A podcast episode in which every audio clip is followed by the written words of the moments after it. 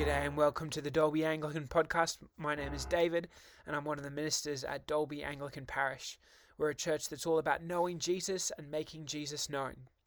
This week's sermon podcast is called Where's the Joy in Prayer? and it's part of a Lent series called Empty Filled Discovering the Power and Meaning of Lent. We hope you enjoy the sermon. The Gospel of our Lord Jesus Christ, according to St. Luke, chapter 11, beginning at the first verse. Glory to you, Lord Jesus Christ. One day Jesus was praying in a certain place. When he had finished, one of his disciples said to him, Lord, teach us to pray, just as John taught his disciples. He said to them, When you pray, say, Father, hallowed be your name, your kingdom come.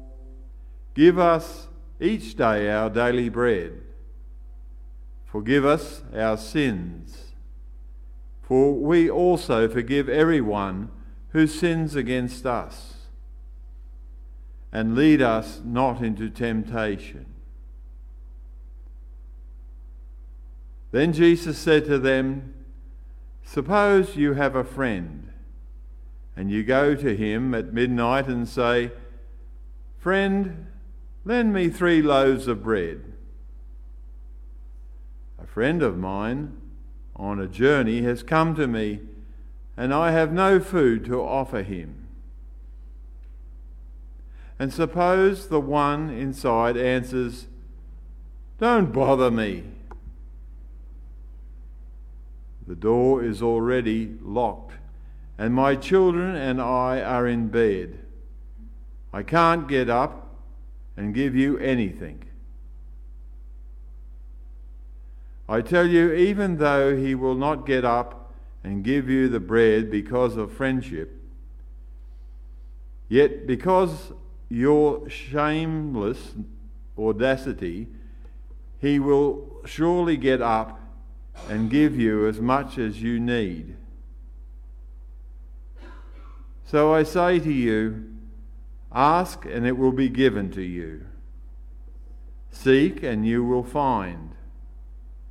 Knock and the door will be open to you. For everyone who asks receives, the one who seeks finds, and to the one who knocks the door will be open. Which of your which of you fathers, if your son asks for a fish, will give him a snake instead? Or if he asks for an egg, will give him a scorpion? If you then, through your own, if you then, through though you are evil, know how to give good gifts to your children, how much more will the Father in heaven give the Holy Spirit to those who ask him? This is the gospel of our Lord. Praise, Praise to you, Lord Jesus Christ. So, would you pray for me as I pray for you? Loving Lord, as we gather around your word today, we pray that you would help us to understand it and to apply it to our lives. We thank you for the gift of prayer and for the joy found therein. In Jesus' name, Amen. So, a British evangelist by the name of J. John tells a story of a kitten who got stuck up a tree one day. And the family did all they could do to try and coax the kitten down from the tree, but to no avail. Thankfully, the father, who was a pastor, had a bright idea, because pastors always have great ideas, don't they?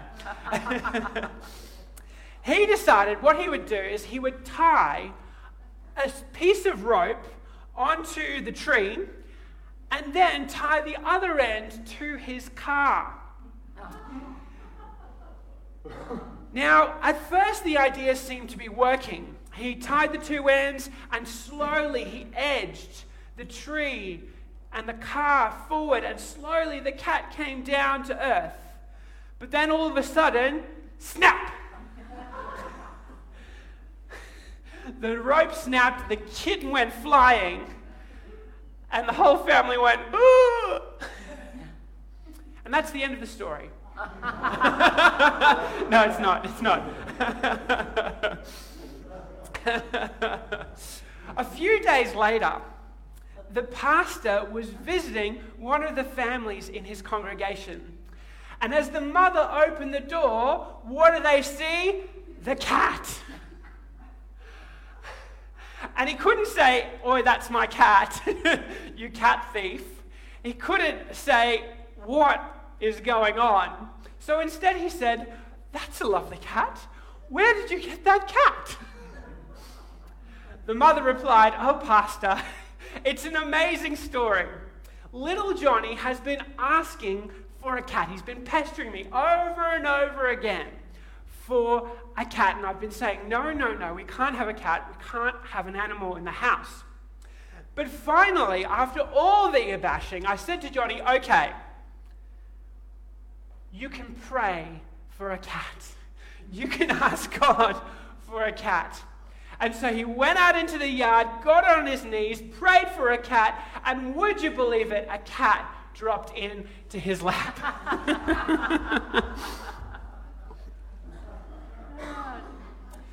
when we pray, coincidences happen. I'm not just telling you this story because I don't like cats. I'm telling you this story because prayer is powerful, but so often it's misunderstood. So today we're going to look at where's the joy in prayer. The first reason for joy we find in the scriptures which were read this morning is that we find joy in priming our hearts with gratitude. In Luke 11, which Ken just read, the disciples ask Jesus about prayer. Now, at this point in Luke, the disciples have been together for a very long time. So you'd think they'd have prayer down pat. But what we see is their felt need. John had obviously taught his disciples how to pray. And so the disciples see Jesus coming back from a time of prayer, and they want what he has. And so they say, Lord, teach us to pray, just as John taught his disciples. And Jesus begins with that famous prayer that we just sang just now, the Lord's Prayer. He says, When you pray, say, Father, hallowed be your name, your kingdom come. Like with fasting last week, Jesus says not if you pray, but when you pray. There's an assumption that praying is as natural as breathing, praying is a part of life. In 2018, the National Church Life Survey did a study of prayer, and they found that 60% of Aussies admit to praying at least sometime in their life, at least occasionally. And you just need to go to the racetrack or to the lotto ticket seller to see an unbeliever pray. I'm yet to meet anyone who has never tried praying. But Jesus knows that not all prayer results in joy. Jesus' prayer is more than hollow words or wishful thinking. And that's why he starts his prayer with adoration Hallowed be your name. So often my prayers begin with God, I'd really like, or God, please give me, or even worse, God, it's about time you. These petition prayers are fine, and God wants us to come before Him for stuff, for anything. But so often, when we come to Him, our hearts are not in the right place. I love mowing the lawn. But before I start mowing the lawn, I can't just, I can't just whack on the throttle and go for it. I need to prime the engine. I need to get some petrol flowing through the engine before it will start. If I don't, the mower simply won't start, or I'll do damage to the mower. It's the same with prayer if I do it from the wrong place. Jesus encourages us to pray to our Abba, our Daddy in heaven, and to hallow or to worship God's name. Calling God Daddy reminds us that God loves us like a good father should. And reminding our hearts that His address is in heaven puts us in our place. Worshipping God's name pumps a bit of gratitude into our hearts and reminds us that every good thing comes ultimately from God. Gratitude has been proven to help us in our relationships. It improves our mental and physical health. It improves and helps us to feel empathy, sleep better, and become more resilient. But above all, it helps us to realize why we need to pray and helps us to grow in relationship with God. If you're struggling in your prayer, night, prayer life, why not start by thanking God for one thing each day? If you wake up in the morning tomorrow morning and wake up and think, oh my goodness, I have nothing to thank God for, just thank God that you don't have to listen to David preaching this morning. You're welcome. There's a prayer point for you. The next aspect of joy that we discover in prayer is in reaching out to the Father. Notice how the next line says, Give us this day our daily bread. Now, this corresponds directly with the story that Jesus and the example that Jesus gives in verse 5. He says, Suppose you have a friend and you go out to him at midnight and say, Friend, lend me three loaves of bread. A friend of mine on a journey has come to me and I have no food to offer him. Now, this imaginary friend is obviously reluctant to play midnight supermarket because of your poor planning. But Jesus says, I tell you, even though he will not get up and give you the bread because of friendship, yet because of your shameless audacity, shameless audacity, he will surely get up and give you as much as you need. Jesus is encouraging shameless audacity in prayer. This is what Christian prayer is all about. In many religions and philosophies, Prayer is about a casual contract. It's a little bit like a vending machine. If I put in the time and put in the efforts and I chant, pray, meditate, then all I need to do is wait for a result. The gods or the universe may just hear me, be impressed or flattered by my prayers, and give me what I want. Of course, because it's a vending machine, sometimes the chips get stuck. You know how uh, chips get stuck, or perhaps the vending machine isn't on that day. But you're going to go back to prayer because sometimes you get what you want. This is nothing like what Jesus is talking about here. The example with the friend at midnight and the midnight snack is a contrast to our God. You see, in ancient cultures, Bad hospitality brought shame on you and on your whole village. You were meant to keep enough food for guests who would travel at midnight to get out of the heat of the day. Here, a poor friend who sleeps in the same bed as their children because they can't afford more beds reluctantly wakes up the whole house and gives their last loaves of bread to the prayer not because they deserve it, not because they've done enough to earn this bread, but because they are desperate, because of their shameless audacity. Jesus is saying, if a friend like that can help a guy out, surely the God of the universe, who has all power and authority, who loves you like a father, will give you what you truly need. Notice Jesus doesn't say, give, this, give us this day our daily cake. Or, Lord, won't you buy me a Mercedes Benz? Thank you, Linda, for that um, little quip. Uh, we were talking about it in our small group on Thursday morning. Daily bread is code for our daily needs when we've primed our hearts with gratitude, we'll be able to reach out with the audacity of prayer. If regular people can do favors for their neighbors, why wouldn't our God, who loves us like a father, be prepared to care for us? We should be ready to shamelessly come to God in prayer because He wants us to reach out to Him. This leads us to the hardest part about this prayer, but probably the most joy filled aspect of prayer aligning our spirit with the Holy Spirit. A couple of years ago, I was teaching RI in a school, and because you need to be careful about the language that you use in schools, I was talking about how we need to go God's way and stop going our own way, which often leads to sin. A very bright and sincere girl shot up her hand and said, Mr. Brown, what if I want to go my way and God's way. And then it hit me. That's what God wants for us all. He doesn't want us to keep praying, Thy kingdom come through gritted teeth.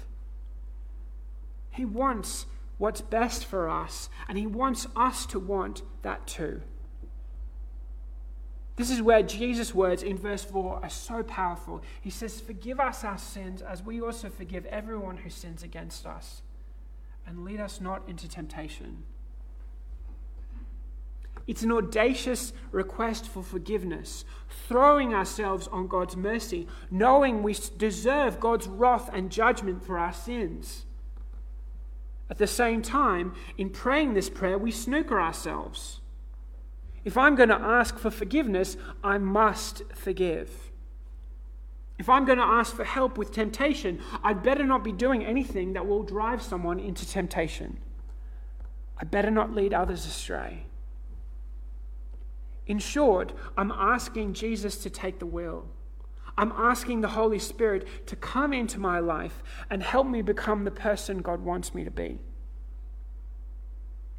You see, so often prayer is wielded as a tool to ask a higher power to aid and abet our sinful nature. Praying for a million dollars won't make me happy. Praying that God would wipe that person out of my life won't get rid of my problems. Praying that God would fix my life so that I can forget about Jesus will create more problems than it solves. This is why so often God says, No, that's bad for you and outside of my plans. Sometimes God will say, Wait. My little boy Jude, he loves um, to, to play with the steering wheel and pretend to drive, and, and he figured out that keys go in ignitions and start cars. And so when I tell him, No, you can't drive, I'm not saying never, I'm just saying wait, not yet.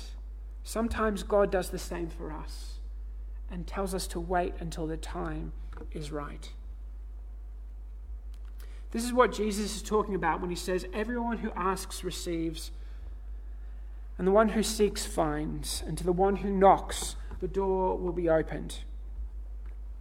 God's not saying, Your wish is my command. He's saying, Spend time with me and grow with me, and I will shape you. Keep asking, keep seeking, keep knocking, and one day you'll open the door and find yourself in the kingdom of God, in the very throne room of heaven.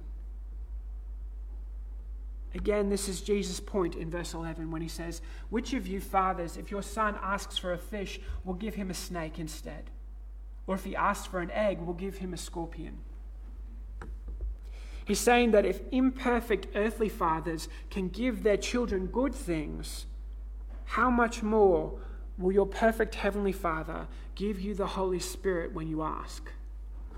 This is one prayer that I guarantee you. This is the one prayer that God guarantees He will never say no to and will always say yes. Prayer is the most wonderful honor.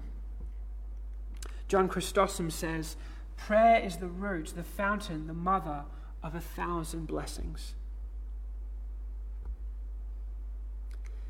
And this is why I don't want to overcomplicate prayer. Prayer is simply yarning with Jesus. I really envy the people who got to party with Jesus, to hug him, to go on fishing trips with him. But you and I get to enjoy the same access and intimacy with Jesus as they did. Our problem is that we often leave this gift unopened. Psalm 63, verse 2 says, I have seen you in the sanctuary and beheld your power and your glory, because your love is better than life. My lips will glorify you. This prayer was written uh, by King David. He remembers seeing God, perhaps physically in his heart or emotionally, while he was in the sanctuary, in the tent of meeting, worshipping God. But he wrote this psalm in the desert. He's probably hungry, thirsty, and hot. But instead, he prays, Your love, O Lord, is better than life. Time spent in prayer is never wasted.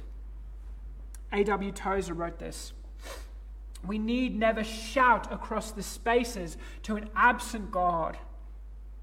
He is nearer than our own soul, closer than our most secret thoughts. If David could pray with such intimacy, never having heard about Jesus, we have even more reason to pray. So, to finish, here are just three tips that have helped me in my prayer life. The first thing is to rest. Mm, tiredness and fatigue is such a huge prayer blocker. If you are too busy and too tired to pray, you're too tired and too busy, full stop.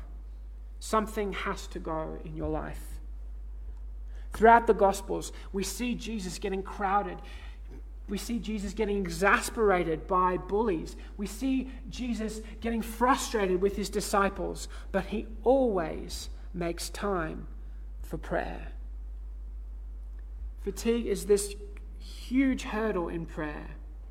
And if you can't see a way out of your tiredness and busyness, pray for rest. And when God gives you rest, you'll be ready to pray. The second thing is keep a record of all answered prayers. This has really helped me over the last uh, year or so. Um, every, every Monday or Tuesday, beginning of the week, I sit down and say, send a prayer email to some old trusted friends who I know will pray for me. In it, I will write a whole bunch of prayer points uh, for Dalby and for our church and for our ministry.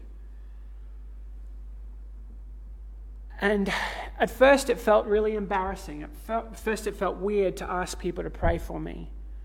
But slowly, I saw God answering those prayers.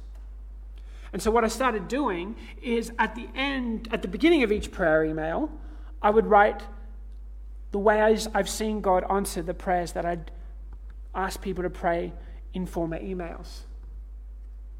And all of a sudden, I had a list of ways that God had answered prayers.